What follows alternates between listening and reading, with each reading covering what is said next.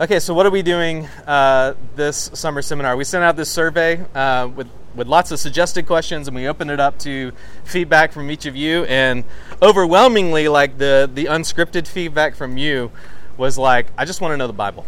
like, I need to know more about the Bible. Uh, some exact quotes were, "I want to better understand the context of the Bible." Somebody said, "I want to know how to read my Bible." Someone said, "I want to know how to understand Israel." Like that's you know, there's some current stuff in the news happening right that how do i understand how i should relate to the nation of israel as a christian which is a big part of the, of the story of the bible? And so anyway as we listened to your feedback. It was just um, it was overwhelming that people are like i just want to know the story like the big picture of the bible. I, I struggle to understand it. And all of us i mean the, the bible is written a long long time ago and has some really strange parts. Anytime you tried to if you've ever tried like to read through the bible program Anybody get stuck in Leviticus or Deuteronomy, and you're like, "What in the world's going on here?" Now we're doing Esther, and you know, what in the world's going on there? The Bible's hard to understand, and and, and so it's not like a it's not like a weakness or a shame to be like, "Hey, I just I just want to know the big picture and the big story of the Bible." Um, and honestly, uh, we we also you know put down there some individual topics and kind of some hot button issues, if you will, for the church. And we love to talk about those things, but it seems like getting the, the bigger picture vantage point um, gives you a lens through which to see everything else. Does that make sense? That's how I always talk about when I went to seminary. I, I thought I would go to seminary and learn like the individual books of the Bible, which we did. Like, obviously, we went through some of that stuff. But like, what I wasn't expecting is like I got in seminary like um, what we would call a worldview, right? A, a, lens, glasses through which to see all issues and all all um, you know various uh, variety of, of social and political and everything else issues. And so that's kind of what we're going to do. Like, if you want to talk about those individual topics, we'd love to talk about it. Uh, we didn't feel like this would be the best venue now that we knew we were going to be, you know, at somebody else's place uh, with them working here. We just thought, you know, maybe we should have our family conversations in our in, uh, in a more private setting. Uh, but we really wanted to go towards this like, what is the big picture? What is the big story of the scriptures? That allows you to see how to address individual topics. Does that make sense? All right. So, what I want to start with tonight is uh, session one, which is the Bible as a grand story, which is, has hopefully, that I'll convince you by the end of the night, that is really, really, really important to see it as an overarching, it's telling one story from Genesis to Revelation, which again is really hard to pick up on sometimes when you're like, what in the world does Leviticus have to do with Acts and, you know, whatever else? Um, that's what we're going to talk about tonight. So, first thing is the illustration of the fox and the crow. Actually, first thing, let me pray, and then we'll jump in. Father, we are thankful for uh, this night. We're thankful for this beautiful day. Um, thank you for the beautiful world that you've made. Thank you uh, for good food and drink, and for a place like this restaurant that's uh, that's lovely, and for their hospitality in having us. And uh, thank you for your church that we can gather on a Wednesday night after whatever day we've had, either uh, good or bad, joyful or, or, or sorrowful or challenging, uh, we can come to you as we are. We can come to each other as we are, and um, and every every time we gather is an opportunity to to commune with you and with each other, and to grow in our love for you and for each other. So, be with us now. Especially help us by your Holy Spirit to understand what your Bible, your Word, uh, your story is all about, and pray that it would not only we would understand it, but we would uh, do it not just be hearers of the words, but doers of the word as well. We pray in the name of Christ. Amen. All right, Fox and the Crow. Somebody tell me your story. Who's willing to reveal their creative craftsmanship? Oh, yes, Sophie.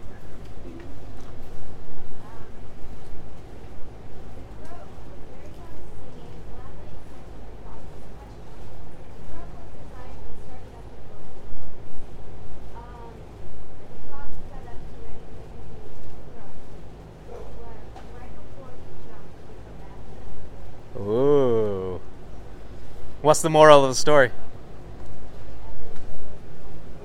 Treat others the way you want others to be treated. That's very good. Well done, Sophie. Let's give a hand for that. Anybody else? What'd you come up with?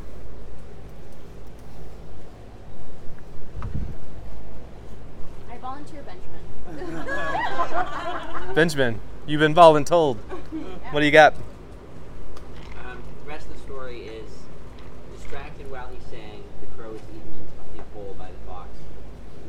story is don't trust anyone. Oh man, we I, we should, we can psychoanalyze that. That'd be great. Don't trust anyone. That's the moral of the story. Anybody else? One more? I'll. Yeah. So the next part is um, the crow sings a song, and the fox says, "Oh, my grandmother always used to sing to me, so this makes me so happy." And the moral is, you never know how your talents or skills, good or bad, um, can uplift or impact another person. That's awesome. You guys are super creative. That's that's way better than anything I would have come up with. Um, well, let me tell you what the story actually is. Okay. Aesop's, This is uh, what's that? Aesop's version. Yeah, that's right. By the way, all the all everything we're doing is based upon this book called The Drama of Scripture. Um, there's the picture of it right there. Um, so almost all, all these quotes and stuff is based upon this book. So here's the actual, the authoritative, the uh, the the from on high version interpretation of this story.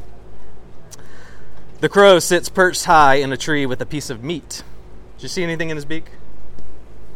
Yeah. Uh, sits high, perched in a tree with a piece of meat. There's a famine in the forest, and all the animals use different strategies in, a, in an attempt to get the meat. The fox compliments the crow. It opens its mouth, the meat falls out, and the fox runs away with it. Moral of the story don't be deceived by flattery. Yeah, yeah, that's right. Don't trust anyone, in other words. that's right. Now, for you to understand what was happening in this one little scene uh, that is put before you, what did you what did you need to know? I needed a not black and white you needed a not black and white copy to know something's in the beak of his mouth. Yes. Context. Context, right? You can't tell from this little, uh, you know, this little tiny black and white picture that there's a famine in the forest, and you don't know that people are scrounging to try to find food, and you don't know that the fox, uh, amongst all the other animals that are using all sorts of skills that they have uh, to acquire food, was, you know, flattering the crow so that he dropped the meat and he could take it from him. But you needed to know those things to know what was going on in this story, right?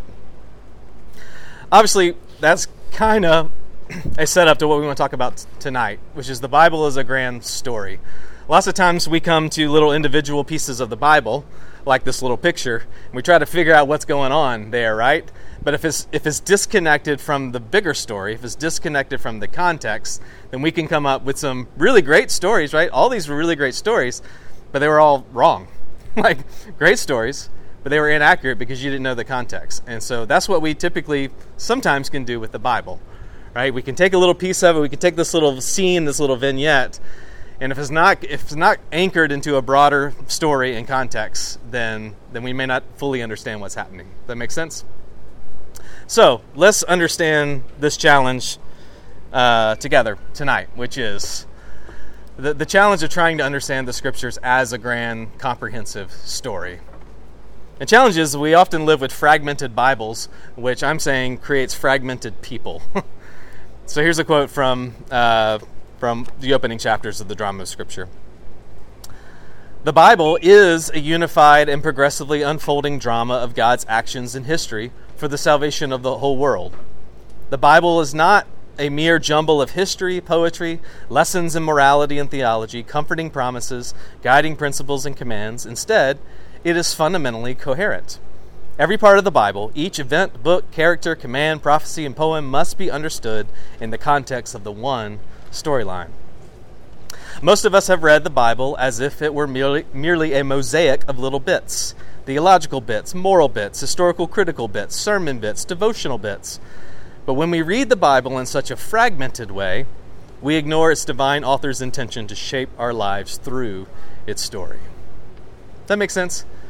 Did most of you learned to approach the Bible that way, right? I think one of the first things I got was like God's promises for whatever else, and it's like just little individual verses picked out of various places, which are great. I mean, whatever, it's good for kids and whatever else. But we learn to like approach the Bible in this sort of fragmented way. It's like, oh, I, I just need a comforting verse. I'll go find it. Oh, I just need, I want to know the question to this theological, or an answer to this theological question. I go and find it. You know what I mean? Like we treat it like this little hodgepodge where we just go and grab what we need at the time, but lots of times it's really disconnected from the overall story, and therefore it's not shaping our lives according to the big story of the Bible like it should. Does that make sense?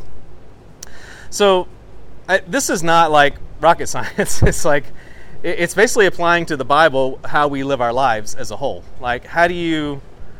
How do you get to know anybody? How do you how do you get to have a meaningful relationship with anyone in your life?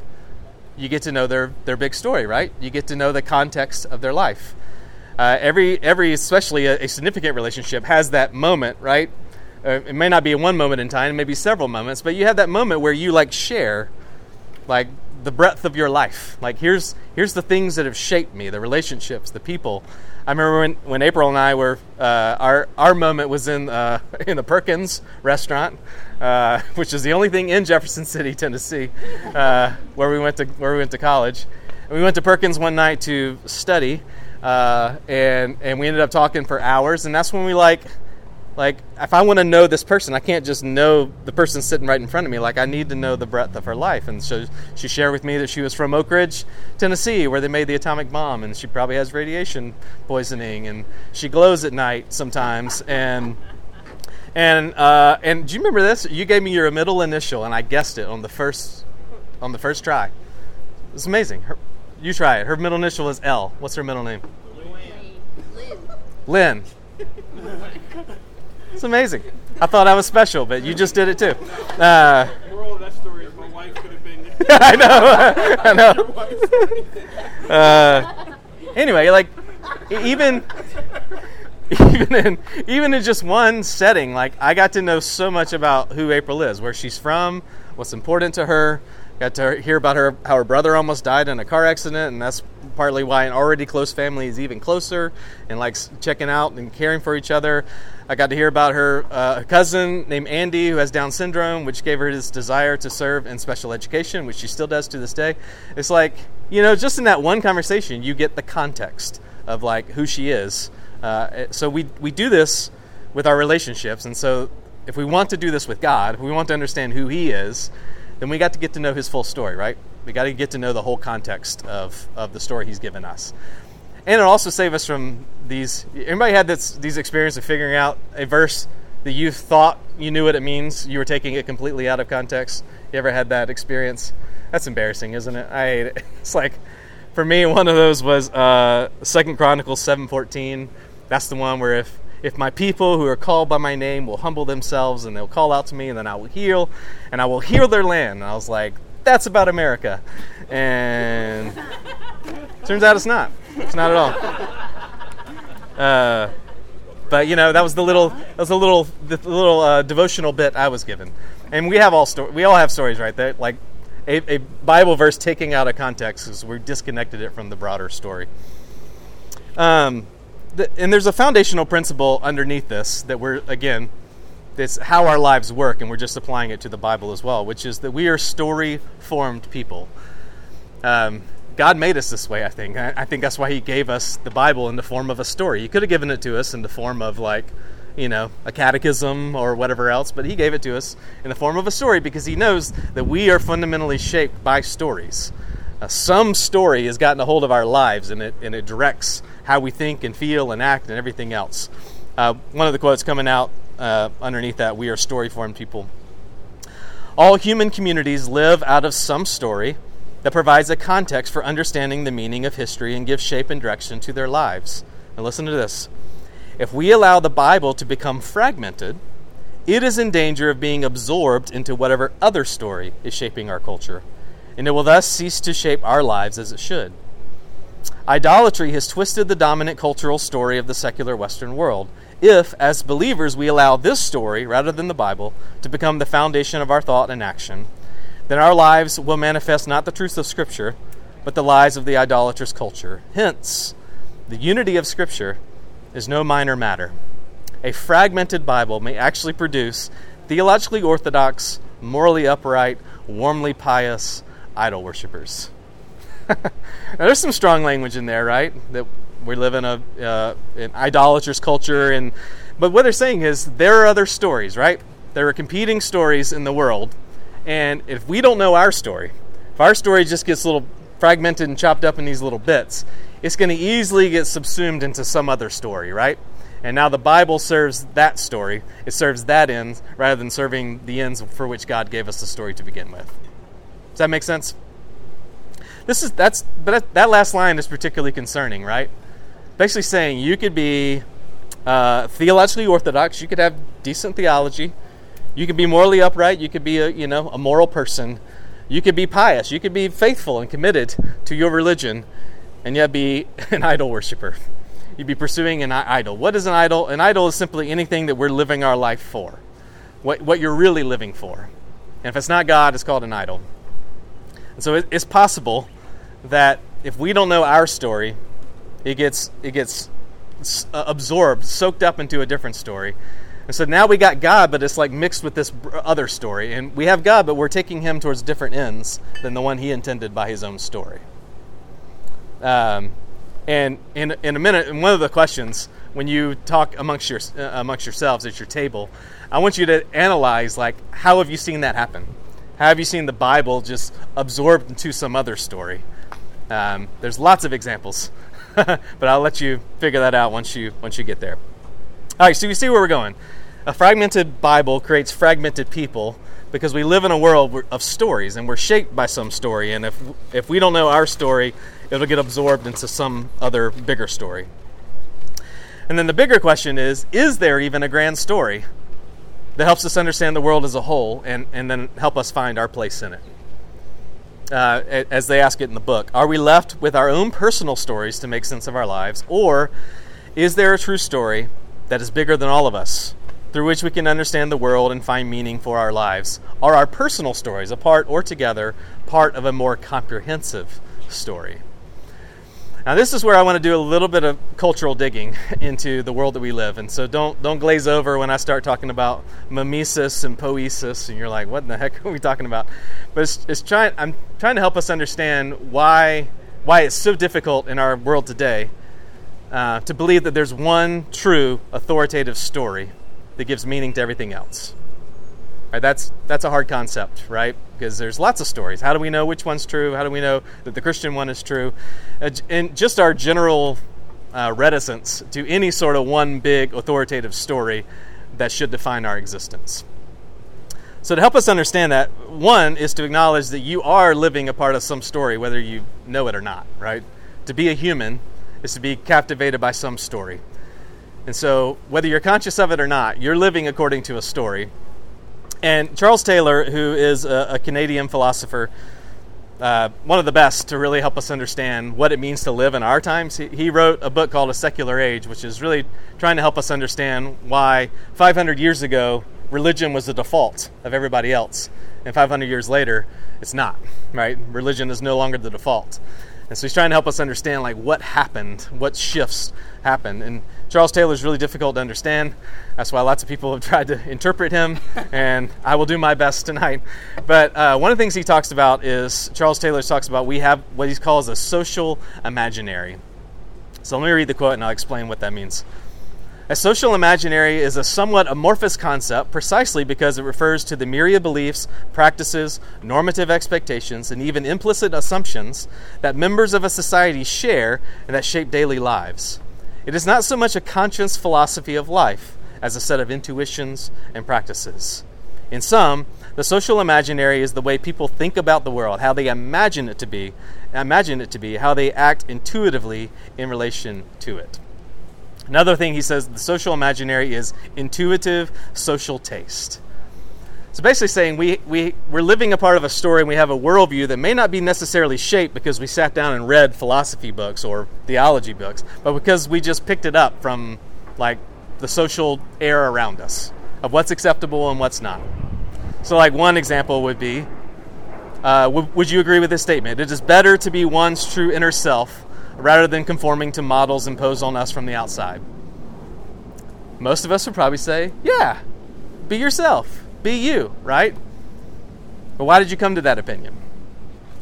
Did, did, did have any of you read like eight, late 18th century romantic philosophers like Rousseau and Kant? Yeah, but that's what they said. yeah. That's what they said. I mean, you don't have to read those people, but now that's like part of the air that we breathe. It's part of the, the social imaginary. Yes, you should be yourself. We've we've uh, agreed as a as as part of like intuitive social taste uh, of what's right and what's wrong and what's true and what's not. Right. So that's part of what's part of understanding uh, our reticence to big picture stories is we're just we're just kind of a, this amorphous story that's floating around us that we're just picking up that that we're all agreeing upon. This is good. This is bad. This is right. This is wrong. Make sense? Another thing that uh, basically Charles Taylor saying we're all living what a lot of these philosophers taught, even though we didn't read these philosophers. Like we, we, we believe we're, we're, we're intuiting a lot of what Freud and Nietzsche and some of these romantic philosophers, but we never read these things, but they just became so much a part of our culture that we absorbed it, right?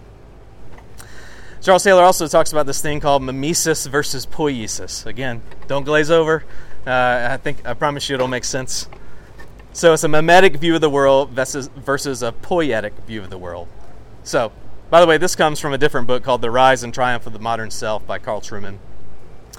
So he says, uh, a mimetic view regards the world as having a given order and a given meaning, and thus sees human beings as required to discover that meaning and conform themselves to it.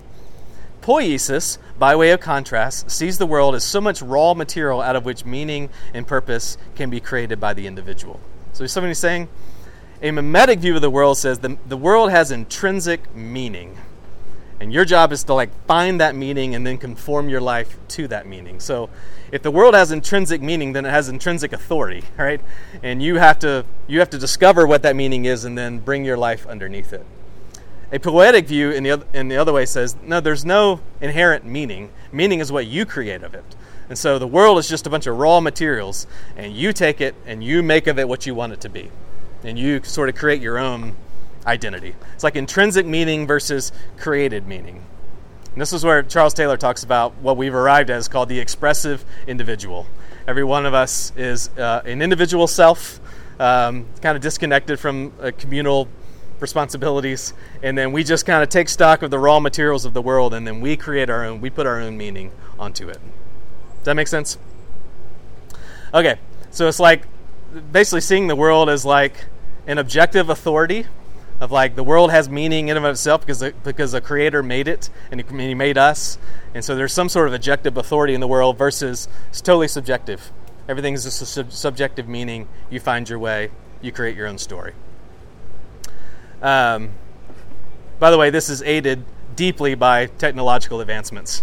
So that's that's partly how we became a, a poietic view of the world is because we have so much technology now that we feel like we're gods. Like we can manipulate things. Uh, and in the book uh, Carl Trueman talks about the way farming has changed. Used to, used to be you were at the mercy of weather right? You planted certain seasons you reaped in certain seasons and you were at the mercy of how the world worked. And now because of technology because of irrigation because of all this stuff you can do it whenever you want to right? You plant you reap whenever you want to. And so it's, that's kind of like a, a walking metaphor for how we've how we've changed as human beings right our uh, our technological advances have given us the illusion that, that we are the authority and we can sort of make make it up right we can create our own story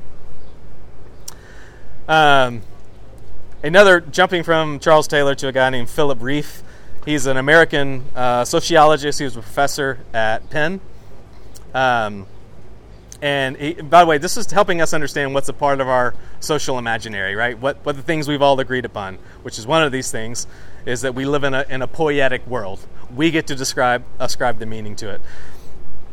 Rieff says something um, different. He what he calls the psych- psychological man. And by the way, this is way, way too simplistic to like explain the nuances of of human evolution. uh, but it, I think it is so. Caveating that it really is way, way too simple. It's still really helpful to help us understand like how things have changed and leading up to our to our day and age. So uh, Rieff says basically there was there's there's been four humans, men and women. He calls them the political man, but it could be anybody. So he says in the beginning, uh, one of the the way people found meaning for their life first was the political man. So in contrast to the private man, the political man uh, which is what idiot means, actually. Do you know that? Idiot means private, like you're on your own. So, the, uh, in contrast to the private man, the political man is the one who finds his identity in the activities in which he engages in the public life of the polis. So, this is uh, Plato, Aristotle, uh, all these guys. True virtue, true meaning in life is to orient yourself towards the city, right? To be engaged in the civic good. Is that fair, Benjamin? You know these things. He actually read Nicom- Nicomachean Ethics, so that's um, that's yes. Um, but you see, that's that's how people got their sense of identity, right? And, and my relationship to the civic good. Then there was the religious man, someone who found his primary sense of self in his involvement in religious activities. Uh, everyone had their own, his, his or her own in, individual existence and profession, but above all, they were pilgrims who find their sense of identity in a communal context as they participate in a religiously motivated journey.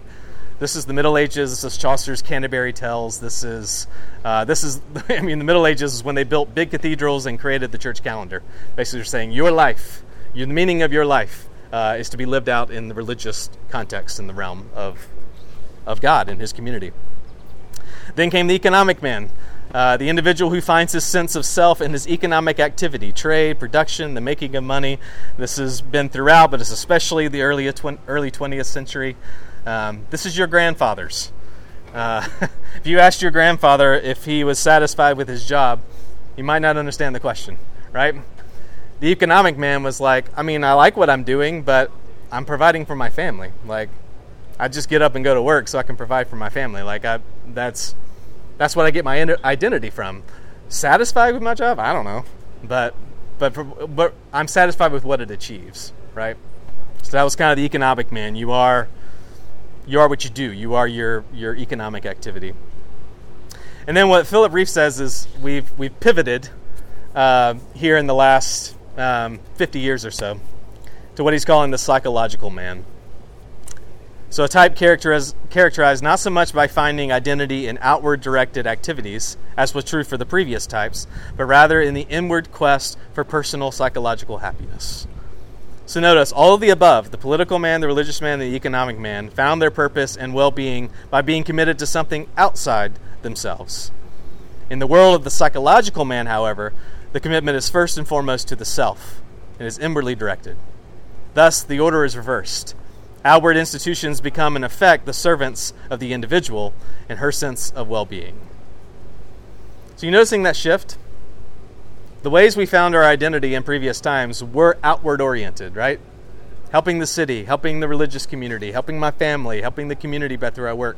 He's saying what's turned is now we're is turned towards the psychological per- self and what's most important. Those other things are important, but what's most important is my sense of self and my sense of overall well being. By the way, not all of this is bad, right? Yay, mental health. Like, we're, we're for that. But it's just kind of helping us understand how we see the dominant stories of our lives. And Rieff gives some pretty interesting, um, some, some pretty interesting anecdotes of, of, of seeing how this has worked out in life. So, one of the things he talks about how, is, how therapy has changed. Uh, I'm in therapy, I'm for therapy. He's saying therapy I don't know, 50 years ago was how to help you fit in better to society. Where he says, today therapy is, how to help society fit to you, right? He's saying it's just changed. The, the psychological man has sort of uh, taken over. He also talks about, uh, maybe a little derogatorily, but he talks about uh, school, education, as like the safe spaces now. It's like, whereas education used to be to, to to expose you to things that were to make you like, I don't know what I believe about this. And now it's like we just want to affirm what you already believe. Again, too broad, too simple. But he's noticing some of the shifts that have happening, happened in our culture towards the psychological person. All this is trying to help us understand what's happening with this social imaginary, this this world that we're swimming in, right? Does this make sense? Like we we are we are the, the psychological man, uh, trying to figure out what's best for me and trying to make our own meaning on the world. Uh, and it's not this intrinsic meaning that comes from God or any other authority. It's it's us trying to figure it out, right? So I'm saying that's before we even get into like the Bible as a comprehensive story. We gotta we gotta figure out that we're swimming upstream, right? There are all these things against us that are not just like I don't, you know, like on the one on the surface it could be like I don't know, is is Christianity like the one true story of the world? But part of it is like because we're swimming in these waters that say, of course not. There is no one true story. Like you might be true for you, but it's not true for everybody else, and and we got to figure that out, you know. So just trying to acknowledge um, or or give some. Uh, some some language, some wording, some philosophical understanding to like what's happening in the world that we live in now, of how we try to understand ourselves and the stories uh, that we find all around us. So now, let's step into the Bible as a comprehensive story. Let me see how I'm on time. Oh, I'm good. With that said, how do we how do we learn to see the Bible as telling one story? So, uh, from the drama of Scripture, the authoritative source for the Christian story is the Bible itself. We know that it is one thing to confess the Bible to be the Word of God, but often quite another thing to know how to read the Bible in a way that lets, its influence, lets it influence the whole of our lives. There can easily be a gap between what we say we believe and how we live. If God has, has deliberately given us the Bible in the shape of a story, then only as we attend to it as story and actively appropriate it as our story will we feel the full impact of its authority and illumination in our lives. That's really important. Saying God gave it to us as a story, and so if it's going to become, and we're already we're wired to to be to live according to some story. If we're going to live according to the story of the Bible, we got to know what it means, right? We, we gotta we got to know the big picture uh, of the story of what's going on. So how do you how do we begin? I don't know. If, anytime you've gotten interested in the Bible, there's lots of interesting ways. You, some people go to the beginning, start reading in Genesis, and it starts out good, and then it gets weird. Uh, I heard some people, somebody went to the end. Like, I just want to know how it ends. And they read Revelation 21 and 22, and that'll freak you out. Lots of people start in the Gospels. That's a great place to start. Um, where do we start when we're talking about the big, the big story? Well, I want to I want to encourage us to think about the main entrance into the Bible, where we can kind of orient ourselves to to the whole. So think about maybe like a corn maze. If you've ever gone in a corn maze and you get lost, where do you, if you get lost, where you, you go back to the beginning to figure out how, how to, you know, to orient yourself to where you are. Same thing with the Bible. Where, where's, where's the entrance? So we can, anytime we get lost somewhere else, where can we come back to and find our orientation? I'm going to suggest like if, if, if the Bible is a building, uh, it, ha- it has double doors through which we enter into it, and those double doors are kingdom and covenant kingdom and covenant. There's like the way into the, the big story of the Bible. What do I mean? The grand story of the Bible is the story of the kingdom of God coming to earth. Again, there's lots of ways that people have summed up the big story of the Bible. I think this is the one that's most faithful to how God revealed himself. All the language in Genesis and Exodus, God is using the language, especially in the ancient Near East, of him as a king and us as his people. So he reveals himself as a king and then when you trace the whole story forward, you can see. But the Bible, the, the grand story the Bible is telling is the story of the kingdom of God coming to earth. That's why God taught us to pray, or Jesus taught us to pray, Thy kingdom come, Thy will be done on earth as it is in heaven. So that's a good starting point. If someone's ask you, what is what's the story of the Bible? You can say it's the story of the, of the coming of the kingdom of God. It's how, it's how God has revealed himself, that he is a king and we are his people, and his goal is to get the kingdom of heaven to earth to bring the will of God to be done on earth just like it is in heaven. You see this uh, in Mark when we preach through Mark. Uh, I know you guys vividly remember this. It was such a great sermon. But uh, Mark 1 talks about this is exactly what Jesus said when he showed up. And after John was arrested, Jesus came into Galilee proclaiming the gospel of God, saying, The time was fulfilled and the kingdom of God is at hand. Therefore, repent and believe in the gospel. So these double doors, right? Kingdom is the big story. God is wanting to, to bring his kingdom on earth as it is in heaven.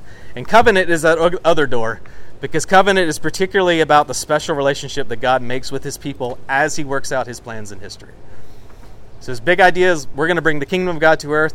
And how's that going to happen? Through covenants, through these special relationships with, with people um, throughout, throughout the scriptures and now with us in Christ. So again, it's a daunting thing to try to understand the Bible as a whole. Where do we start with these double doors, kingdom and covenant? And when you hold uh, when you hold these two things together, you can start to grasp the big picture, the big story of the Scripture. Um, these guys say both alert us to God as the great king over all, who wants to have a people living under his reign and spreading the fragrance of his presence all over his creation. Both alert us to the fact that this has always been God's plan from the beginning, but the things went, went horribly wrong or badly wrong. Now God is doing remedial work to restore his project and pursue his original and persistent intentions. This is always God's plan. To bring, remember, in the beginning, God created the heavens and the earth.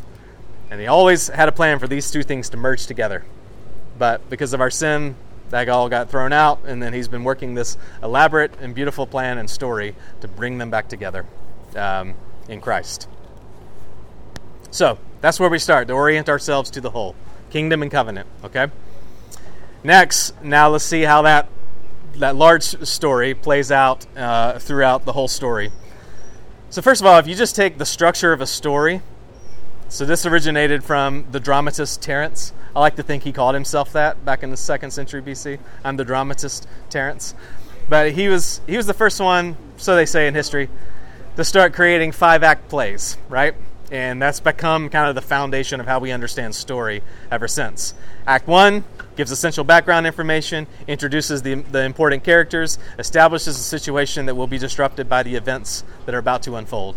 Uh, by the way, this happens in movies, books, our own stories, right? This is how sometimes postmodern, uh, in modern times, sometimes we arrange, rearrange the order, but basically this is always how we tell a story. Act two, the first action begins, usually with the introduction of a significant conflict. Act three, where the main action of the drama takes place, the initial conflict intensifies and grows ever more complicated until Act four, the climax, or the point of highest tension, after which the conflict must be resolved one way or another. Act five is the resolution, in which the implications of the climactic act are worked out for all of the characters of the drama and stability is restored. So, if we take the structure of a story and we apply it to the Bible, then it looks like this Act 1 gives essential information about God, humanity, and the world. It describes a stable situation, a very good creation. The human actors begin their work in the garden, and history begins. Act 2 the conflict is introduced as we encounter a mysterious enemy to God's plan. Here, the fundamental problem in our world has its origin. Act 3, the conflict between human sin and God's good purposes for the creation intensifies and complications arise, to say the least. Uh, Acts fo- Act 4, the story of how the history of God's gracious dealings with his rebellious creatures comes to a climax in the death and resurrection of Jesus Christ.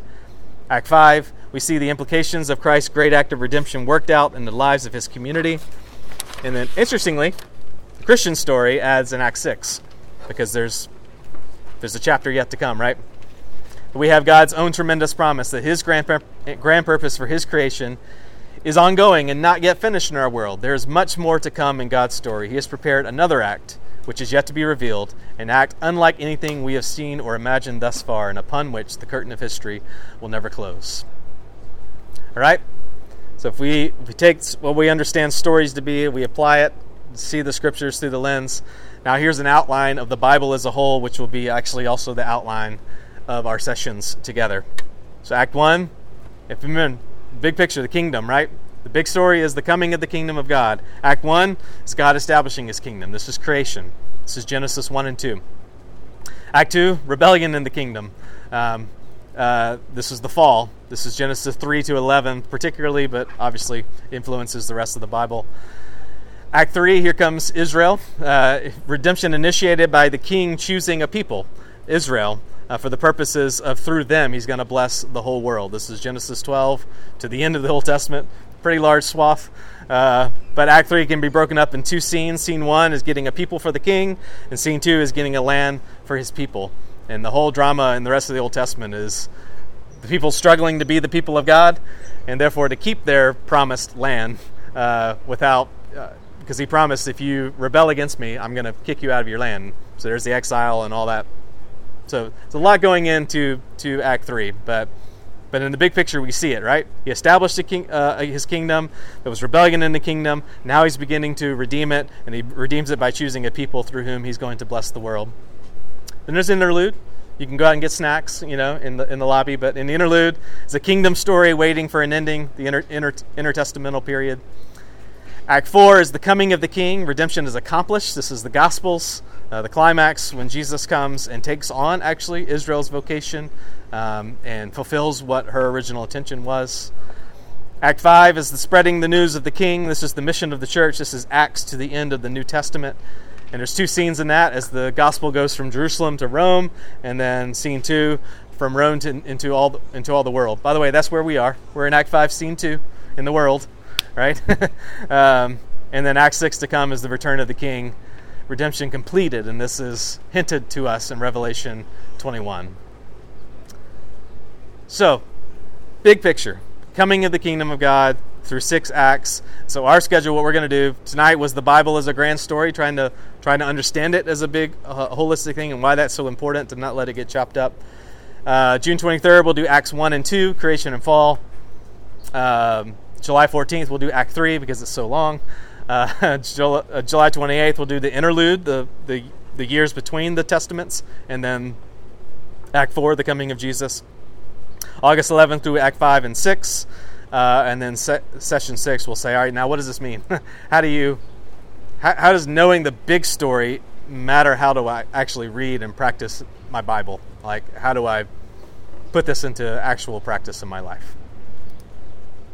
Our goal, friends, is to understand the Bible, which is what we talked about, right? It's what the survey said. We want to understand the true nature of Scripture as it is. It is God's story, it's the true story of the world. But only when you can understand it for what it is can it become actual the foundation for your life. It can become the big story that's guiding every other story in your life. Um, you can read this book if you want. You don't have to. I'm going to summarize it for you pretty extensively, as you can see. Um, but if you wanted to read along, it's it's. Uh, I, I find it fairly readable and approachable. All right. Hey, not bad. Take take 15 minutes around your table and pick one, two, a couple of these questions to interact with, um, to like kind of take down everything I just said. You can ask again what what the heck was mimesis and poiesis was, but just to kind of work through these questions, uh, and then after about 15 minutes, we'll come together and have group Q and A, or let you hear, let you report back from your groups, kind of what was said, what was helpful, all that stuff. Okay, group up. Yes.